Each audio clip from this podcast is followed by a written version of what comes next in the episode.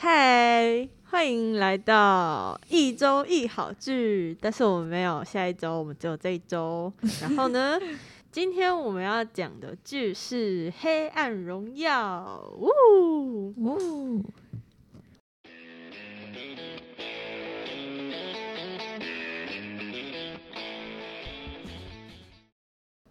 好，我们今天将从《黑暗荣耀》影集简介开始，说到霸凌的定义，到带入社会案件，跟我们身旁案例，最后呢，我们会探讨复仇这件事情到底是不是对的，然后我们会说出我们自己对他的想法感受。好，那我们就开始吧，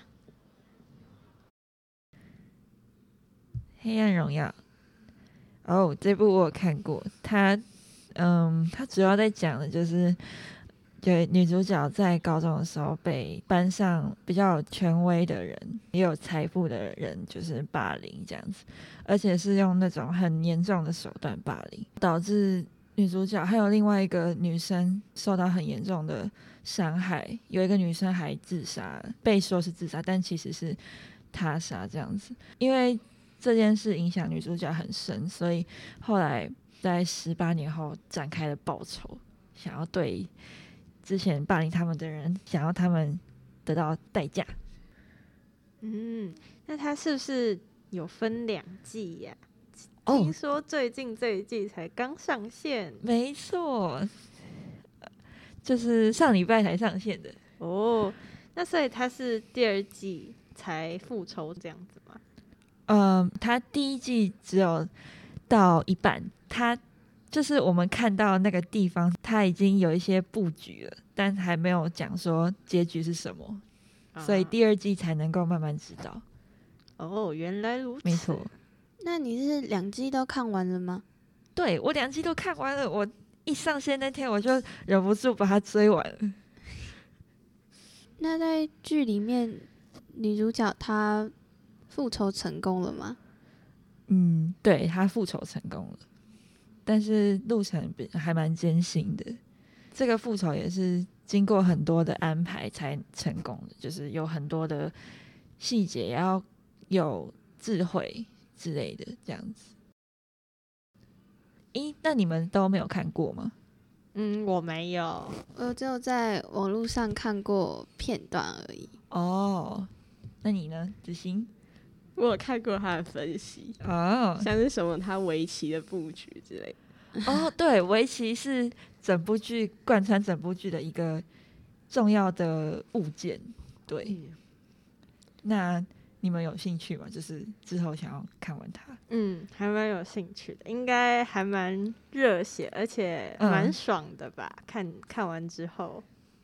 对啊，看完之后就是整个超超棒的，觉得复仇成功，看起来就超爽。好，毕竟这部剧讲到很严重的霸凌嘛，那对于这个议题，你们有什么就是想讨论的？对，我们这部剧因为已经牵涉到霸凌的议题嘛，那你们觉得所谓的霸凌定义是什么呢？嗯。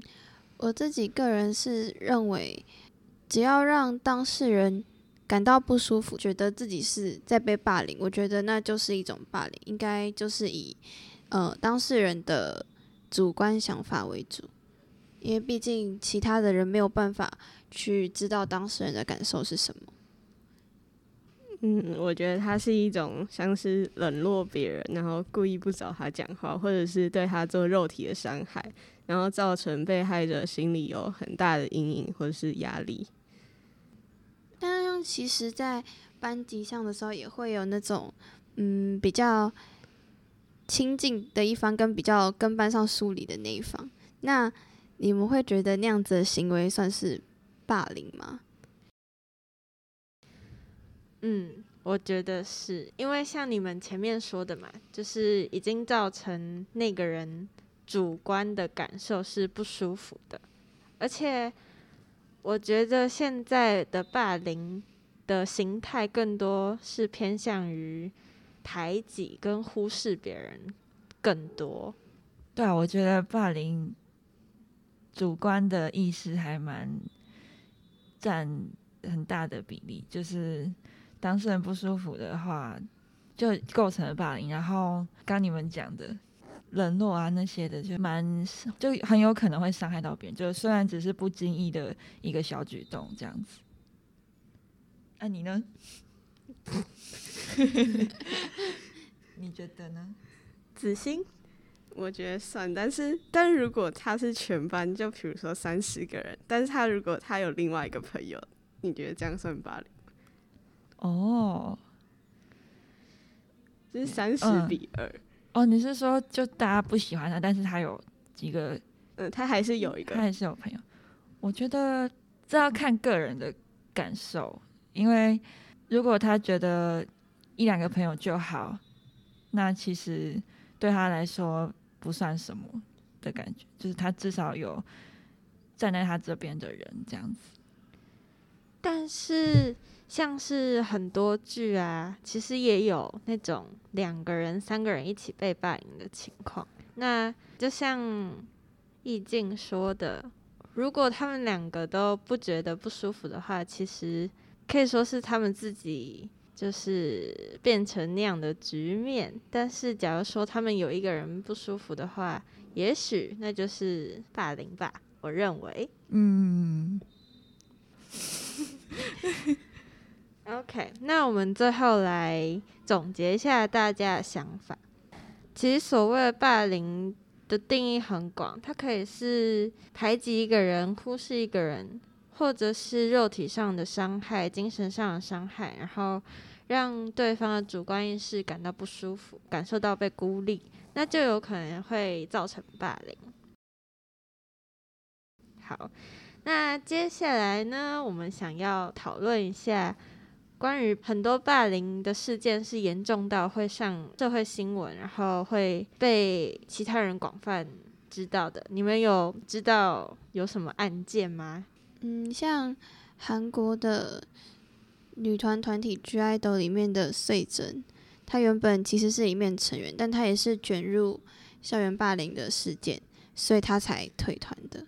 但其实具体的内幕我们也不知道这件事情到底是不是真的。嗯，那这样穗珍是不是也算是被网络霸凌的一种啊？你们觉得呢？因为他受到网络上舆论，然后导致他不管那个事实是不是真的，他都需要退团。这样是不是也是一种霸凌？我觉得社会舆论的压力确实会对当事人造成一定程度上的影响。嗯，这件事情就是因为他今天是。算是公众人物，所以这些媒体的舆论、镁光灯下的光环，这是他自己必须要承担的一部分。但就一个普通人而言，没有必要去承担网络上那些评论。今天他是一个平凡人来说的话，我们会觉得那算是一种网络霸凌。可是因为他今天算是一个名人，所以在我自己的见解里面，我会觉得他今天既然是个名人，他就应该要承担他应该要承担的责任。所以我觉得这也是他自己。作为偶像，必须自己去排解的课题。对，就是像霸凌，如果自己在社会上的身份不同的话，那他造成自己的影响也会不一样。那，你子欣你觉得呢？就是公众人物，他本来就在镁光灯下，他就是要去承受一些压力，但是那些这些。留言其实有些可能会有点过分，就是他们其实也是一般的人，他们不应该去接受这么多的抨击。呃，可刚才那个人叫什么名字？穗珍哦，他霸凌了他的同学嘛，但是他其实网络上的人在骂他的同时，他也在霸凌所以。嗯、呃，其实还有很多例子，就是我自己有在网络上看到一位。儿子已经去世的父亲上了一个谈论节目，他说到，呃，那一年他的儿子只有十六岁，在十六岁那年，他在学校饱受了很多霸凌，受到了很多伤害，但是因为他的父亲的职业关系，所以并没有办法关怀到他的儿子的情况，直到那位父亲出差了之后，那个儿子才尝试在家里的顶楼。自杀。他第一次跳楼跳到了汽车上，所以他没有死。但是他他没有放弃自杀的念头，又上了顶楼第二次，然后呃才成功自杀。他父亲上了那个节目，有谈论到说，他其实很后悔自己当初没有关心他的儿子。其实我想，哪怕是一个儿子身边的人，应该会感到后悔，没有去对他伸出援手吧？你们认为呢？假如现在你有一位同学过世了，但是他的过世的原因是因为他自杀，他自杀的原因是因为受到霸凌，你们自己的感受会是什么？那他是做了什么行为才被霸凌的吗？没有，因为他只是个性比较沉默寡言，身形比较矮小，就被其他人看不起，有点歧视这样子。嗯，所以我的关系是跟他很好吗？你可能是一位旁观者，因为班上的人都排挤他，所以你自己也没有跟他很好。但是你并不排斥他，只是因为旁边的人都没有跟他讲话，所以你也没有去接近他的机会。哦，我觉得我国中好像也有一点这样子，就是因为那时候只是，其实大家都会有一点不想要成为。也是被霸凌的那个人，所以才会选择不会站出来帮他讲话。我觉得霸凌者偏向去欺负那些比较弱小的人，就其实他们不敢去欺负那些影响力高的人，是因为他们也会害怕自己变成被霸凌的对象。所以我觉得，其实有时候讲那些反霸凌的话，不见得有效，主要是要。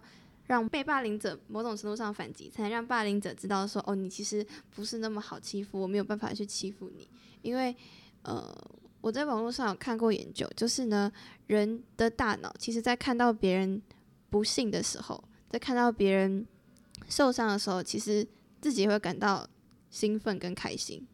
所以呢，这是一种在大脑里面的一种场景。你觉得自己很不幸，但你看到比你还更不幸的人的时候。你会自己内心感到庆幸，你会觉得哦，我现在还有这些，我现在还有这么多。所以基于这种道理，有时候有些人没有办法去控制自己，不去做伤害其他人事情的时候，就会想要借由霸凌别人来得到那些快感。所以呢，我觉得就是让被霸凌者能够拥有反击的能力，霸凌者自然也就不敢再去霸凌他们。嗯，所以。有些人会霸凌别人的原因，可能是出自于自己的保护机制，就是可能他以前也有受过一些不幸，所以在看到别人的不幸的时候，自己会感到开心，然后从而成为加害者。感觉就是跟每个人的成长背景有关系，好像是这样，因为。就一些社会案例啊，还有我们电视剧看到的主角们来说，可能都是会深受影响的。没错。但有时候网络上会反而去检讨受害者，那对于这样子的行为，你们怎么看？嗯，我觉得一开始不应该先检讨受害者，毕竟他。他是受到伤害的人，如果这个时候他又受到第二次的伤害的话，那我觉得他可能在心灵方面或是之类，他会受到第二次的伤害，那对他的心理健康是很不好的。然后也不知道他会不会做出伤害自己的行为。毕竟每个人在遇到不幸的时候，都会希望有人有一个地方能让他感受到慰藉嘛。那假如说网络上的二次讨伐，可能会让当事人更感到不舒服或感到绝望。那我们刚才讨论那么多，子欣，你有什么觉得印象深刻的案件吗？嗯，像是蔡依林有一首歌叫《玫瑰少年》，它里面的主角就是叶永志，他因为他自己的性别特质跟别人不一样而遭受到霸凌。然后在之后也有更多人提出像是性别平权的议题，想要阻止这样的憾事在发生。嗯，没错，其实性别也是会受到别人歧视的一个种类。听完看完那么多社会案件之后，刚才也有讲到我们自己身边的案例跟现象嘛。假如说现在你是一个旁观者，像是你身边有人发生这种事情，你们觉得你们应该要怎么做，才会真正帮助到那个人？嗯，像我的话，我是国中的时候，国二的时候有一位转学生转进我们班，然后呢，因为班上那时候已经相处一年多了嘛，所以其实大家都已经各自有各自的小团体。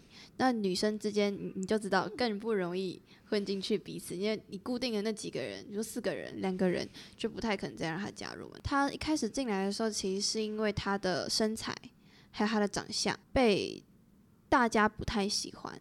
那呃，蛮多人其实一开始并不讨厌他，只是因为大家没有特别喜欢他，也不会想去接近他。我有观察到这样子的现象。那时候我是有去主动跟他说话，去跟他聊天，然后班上的其他可能女生啊或之类就会跟我说：“啊，你怎么跟他那么好？你怎么会去主动找他？”可是我只单纯觉得他也不是一个坏的人，想要帮助他融入班级。然后呢，因为呃，我觉得。真正能够帮助到那一些被排挤的人，就是你今天成为一位有影响力的人，然后你去带领他进入这个团体。因为呢，当你是团体中少数的时候，你就很容易沦为被欺负的对象。可是当今天你是嗯，可能团体中里面的带领者，或是你是有影响力的人，你有这个影响力，你就可能要去承担一些你在这个位置上你要做的责任。所以你应该。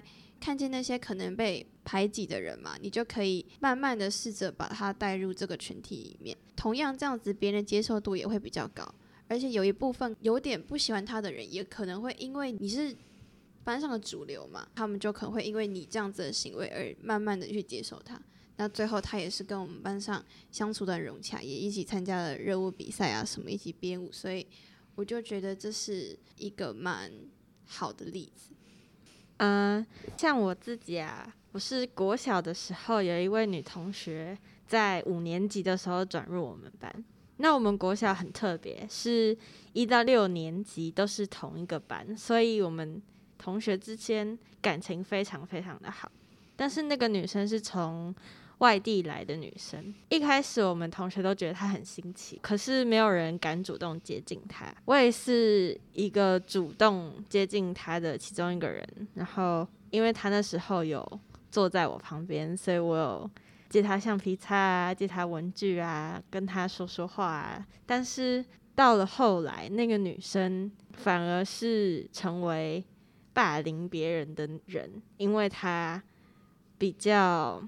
他可能无法融入我们班，然后他就开始带领一些愿意主动跟他讲话的人去歧视其他人，可能会说一些伤害别人的话。我的例子跟他的例子有点不太像，可是我们同样作为主动接近的人，我认为，呃，要先主动接近别人，那个人才会有办法走出。他自己的圈子里，嗯，只是走出的方式可能是好，或是不太好这样子。而且，同时从我们两个人的例子里面来看，就可以发现，其实今天作为一个有影响力的人，他的选择跟决定会。对这个群体，因为其实班级就算是一个小型社会的缩影，你在那里面，你可以看见形形色色的人，就是你以后出去，你可能在社会上遇到的就是这些，可能在职场上什么都是。今天这个群体的走向会如何？有时候其实是很倚重于那个有影响力的人他的作为，他会牵动着整个群体的走向该怎么走，这样。嗯，霸凌这件事啊。我觉得每个人一定都会经历过，就算不是真的是实质上的伤害，嗯，也有很多是身边的人会被忽视、会被忽略的情况。对，就形式上不太一样。对，但，但其实都造成对方的一些不好的影响。嗯，你们有过，比如说看到同学被霸凌，或是自己？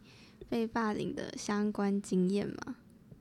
嗯，像我有一个好朋友，他其实，在那个那一年的时候，被很多人不喜欢，被冷落。但我觉得可能他个性就是，如果不够了解他，可能就会这样觉得；但深入了解的话，就会觉得他有些地方是很好的，然后也很适合当朋友这样子。也是像这样，就是有几个好朋友在他身边，所以如果他觉得不会影响到的话，就还好。至少他就是做自己，我觉得做自己还蛮重要的。因为你们刚才都是讲校园霸凌，然后你们说要找出一个有影响力的人，那你觉得老师会有帮助吗？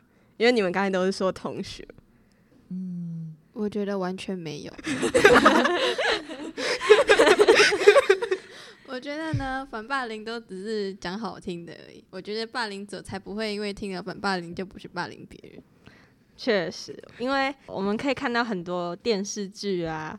老师通常都是带头霸凌，而且也有可能是旁观者，或者是他根本就不想去管学生到底发生了什么事。所以，嗯，老师其实，在霸凌这个事件里面，我也觉得是最没有用的一个角色。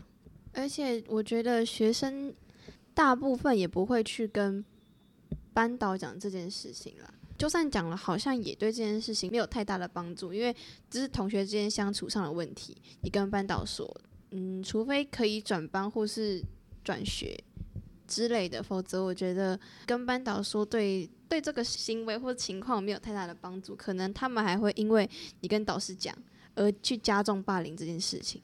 所以我觉得导师在这里面扮演完全没有用的角色。去告状的同学只会被说是廖北啊。所以呢，oh. 我们应该都是对老师没有什么太大的期望。对呀、啊，被害者会怕说，如果老师大声宣扬，或者是让很多人都知道这件事之后，听到加害者的耳朵里，他就会觉得有必要这样子吗之类的。他可能说不定还觉得自己很厉害，居然可以被老师注意到。嗯。对，就总结一下，就是我们可以发现到每个人身边都会发生很多不同类型性质的霸凌事件。那我们现在反过来想，假如说有一天那位被霸凌者长大以后变成一位有权有势的人。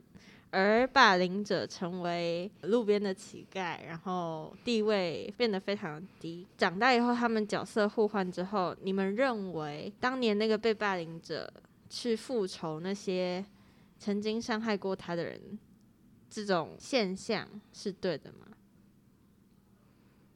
我觉得不是，因为你长大，你的心智可能成熟，你可以再去找之前伤害过你的人聊一聊。哦，oh, 就是不一定要真的对他做出伤害。嗯嗯嗯。可是，假如说我以这部《黑暗荣耀》来说好了，被霸凌者他就是因为他不去复仇，或者是说他不让那些人也感受到他的痛苦的话，他就没有办法继续生活下去。他觉得他永远都停留在十八岁那个被霸凌的年纪，他走不出他的十九岁。有人问他说，你复仇成功后，你会感到快乐吗？他就说，他觉得就是会复仇成功后，他有可能感到快乐这样子。我觉得，嗯，不是霸凌事件里面的人的话，如果是旁观者的话，我应该都是持中立的态度，因为毕竟没有人会知道被霸凌者的心态，或是说被霸凌之后造成的心灵创伤有什么，或是他内心有多痛苦。当然，我们也没有办法去知道说。嗯，霸凌者之后有没有悔改，或是他觉得他有改过自新，我们并没有办法知道这些行为或情况。只是如果今天被霸凌者想要去复仇的话，那他势必也需要承担一些他该承担的可能法律责任，或是他心灵上的，他自己也要过得去他心里那一关，或是说霸凌成功之后他自己内心的心态的转换。所以我觉得，嗯。做每件事情都有他必须承担的责任，但对旁观者而言，复仇这件事情，我是持中立的态度，没并没有觉得哪一方一定是错误的。那道德上的错误，那是每个人心里的一把尺，我们没有办法去衡量。但是如果你今天是犯罪啊，社会规范上的错误，那自然有法律会去制裁你的行为。而且我认为会有复仇这种情况，是因为当初那个被霸凌者可能现在还对那位霸凌者是害怕，然后见到他还是会感到紧张，所以是没有办法让他们见面聊聊。而且通常那些霸凌者，可能他们不认为他们自己小时候做过的事情是错的，所以不会愿意再去跟。他曾经霸凌过的人聊聊。作为一个旁观者来讲的话，嗯，我们当然可以很坦然的面对他人被霸凌或者是他人复仇的这些情况，但是我们应该很难想象，当自己成为当事人之后，自己该怎么做。复仇这件事究竟是对的吗？我觉得每个人的感受应该都不太一样，然后。不管是道德还是法律上面的问题，都是当事人要去承担的。对啊，我觉得大家都有自己的想法，就是大家的态度都不太一样。然后，确实就是要端看那个被害者的想法，以及他要怎么复仇，也是一个很大的挑战。要有一些策略，而不是说我今天很愤怒，然后我就想要找他们打架，或者是说想他们做法律制裁什么。但是这些其实，如果时间过去了，那个时候没有人帮助你，然后他们也没有受到制裁，什么都没有的时候，自己要怎么去让他们得到这些处罚的话，是需要很大的演你，就是要去。谋划那些过程，所以是需要一点时间的，而不是说我马上就可以复仇成功，就需要很多步，然后也需要耐心。那其实这段时间也有可能会让那个受害者很痛苦，因为他要一直去想这些事情，要让他的可能是愤怒啊延续，那这样他才有那个动力去让他们受到处罚。所以我觉得。复仇也是一个很大的挑战跟决定，就是、嗯、对，要很有决心。确实，其实复仇并不只是被复仇的人会受到伤害，复仇者本人应该精神的消耗也是蛮大的。那我想到一个问题，就是我们先不论道德法律问题，假如说你们自己是要复仇的人，你们会怎么？复仇，因为其实像电视剧上演的复仇，很多都是那种出动大量人力呀、啊，或者是他可能精心策划好一个计划，呈现出来的样貌是非常完美的复仇。但是我们现实生活中真的说要去复仇的话，你们会怎么做？我觉得让霸凌者感到恐惧就是最好的复仇。你可以匿名，然后在网络上发一篇文章。对，可可以，或是你类似于像某些艺人啊，他们也是曾经卷入霸凌事件嘛。那后来因为网络上的舆论什么的，那他可能退团，或是他遭受到他应该有的惩罚。我觉得某种程度上来讲，就是算是一种复仇。所以其实现实生活中，我们是不是不太有办法？就是真的让被复仇者受到肉体上的伤害，毕竟这会牵涉到法律责任嘛。就现实层面来说的话啦，嗯，但如果你不惧怕法律责任的话，还是可以。嗯，反正我都被霸凌，再关进去几年也没关系。没错。好，子欣，你会怎么复仇呢？嗯。或是说你会想复仇，那如果你不复仇的话，就是这份伤害你要怎么去化解它？嗯，我不会想要复仇，因为我觉得复仇之前要做太多计划，我很懒。我觉得那种就是心灵上，可能可以去找嗯家人聊聊，或者是可以自己写下一些东西，然后去梳理自己的情绪，这样就好了。反正时间会冲淡一切，所以你真的会跟你的爸妈或是家人聊学校的事情吗？爸妈不会啊，哦，以前会，小时候，但聊完之后就真的会比较好。哦，哎、欸，我发现子欣好像都偏向于，嗯、呃，平淡一点的解决事情，但是不同于子欣，其他人可能会采用比较偏激，然后比较激烈的方法去实行复仇这个计划。如果假如说是我，然后我很想要复仇，但是如果这个时候有一个人或者是有个对象，然后他帮助我疏解我的情绪啊那些的，那我觉得我可能这想法就不会那么的严重，或者是说加害者的那个善意之类的，就是让我觉得他们是真心的想要悔改的话，在复仇期间如果得到一个可以消消除我想要复仇的心的话，可能就不会那么严重。我觉得复仇的人可能很渴望说有一个人可以阻止他，也许是这样。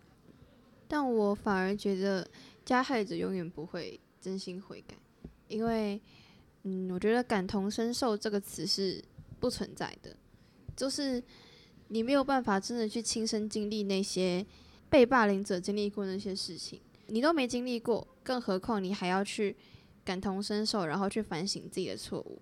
加害只要自己悔改，我觉得除非他也遭遇过类似的情形，否则我觉得很难去真正能够理解那被伤害的人的感觉是什么。嗯嗯，所以这样子才会有复仇的由来，为了让对方知道这样子。嗯、呃，我有想到一个点，就是被霸凌者他们可能都有一些共同的特质，比如说他们的性格可能比较内向，或是他们的价值观。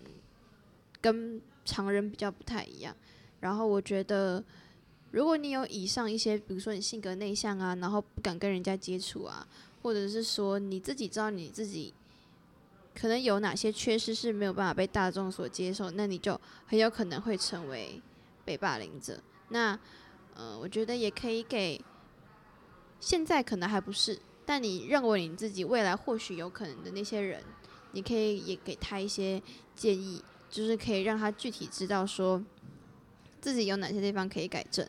那如果不能改正的话，他的心态又要怎么做调试？我觉得这也可以给那些就是被霸凌的人一些参考。嗯，我们可以给出一些建议。呃，就我来说，我没有真正受到过忽视，然后真正受到过霸凌。那我认为其实。呃，你要跟别人有进一步的接触，一定就是自己要先学会主动。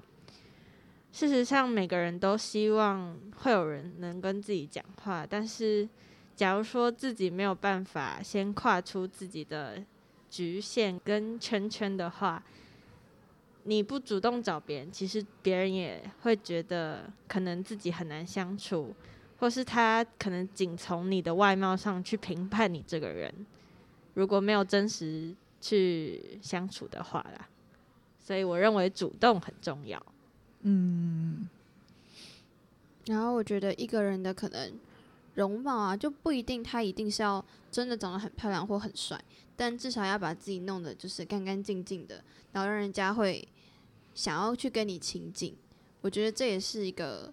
算是维持人际关系，就是最基本，因为人都一定会想要靠近你自己觉得欣赏的人，觉得好的人，所以我觉得把自己的外貌顾好，就不一定是容貌焦虑的那一种，但是呢，把自己的某些外在条件打理好，然后呢，嗯，让自己的个性试着不要那么内向，我觉得可以解决蛮多有可能被霸凌这些问题。嗯，我觉得主动主动真的蛮重要的，就算可能小时候很内向，无法跨出那一步，但是我觉得慢慢来，就也不用说马上主动，就是慢慢的去改变自己的行为，或者是说，也许可以发挥自己擅长的。优势像是运动啊、体育啊、美术，善加发挥自己的优点，然后让别人看到自己，说不定这也是一个好方法。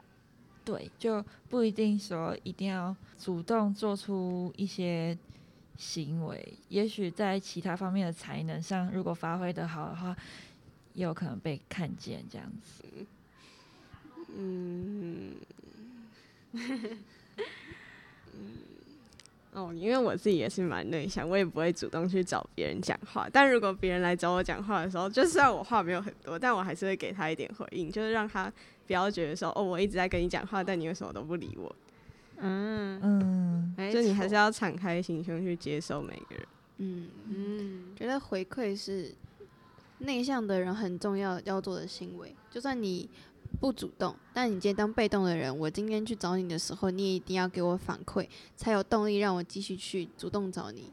嗯，没错，就不要让主动的一方感感受到，呃，不愿意去接受说我们的交谈之类，就是嗯，给回应，让交谈继续下去的话，对双方才会比较比较有比较好一点。好，现在我们已经讨论了很大部分。那首先，我们前面介绍了《黑暗荣耀》这部剧，然后主要讲述的内容，嗯，其实我自己是没有看过啊，但是听完之后，我还蛮想去看看的。嗯，接下来我们又讨论到霸凌，然后我们几个人持了很多不同的意见。后来我们又谈到社会议题，耶耶。然后也有讲到身边的案例，总结这些霸凌事件的话，其实我觉得霸凌这件事情的性质其实都蛮像，但是每个人可能都没有办法实体自己去感受这件事情。《黑暗荣耀》这部电视剧，虽然我们这些观众看完之后觉得很爽。心情舒畅，但是当我们真正自己遇到这些问题的时候，其实我们是要花费很多心思，然后可能自己也会受到很多精神跟肉体上的消耗。一个霸凌事件并不是像电视剧上那么容易被得到排解，不是那么容易解决。事实上，现在现实生活有多少件霸凌事件是从来没有被处理过的呢？我们也不知道。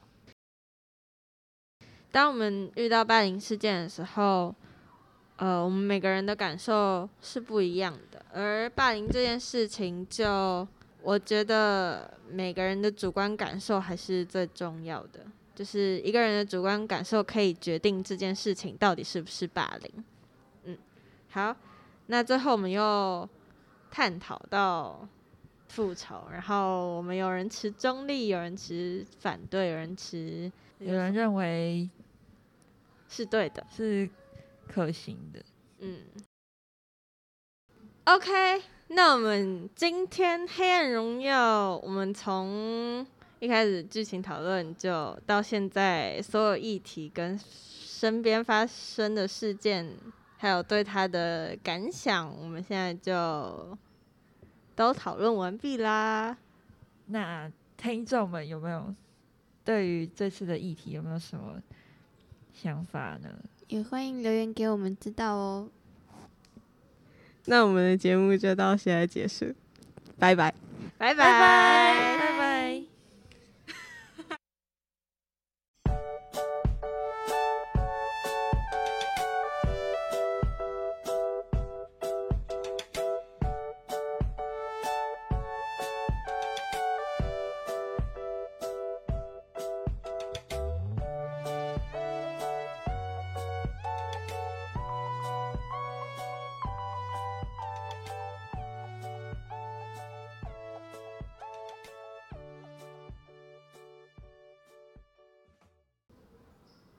子欣可以讲一下那个，耶，看你看你要讲什么都可以，或是你就负责结束，好，你负责结束好了。嗯，哎，好，谁的，对啊，我想想，你再随便讲一句，嗯，就你可以说，那我们今天的节目就到这里结束了。好，好，好，好，好，哎，开始。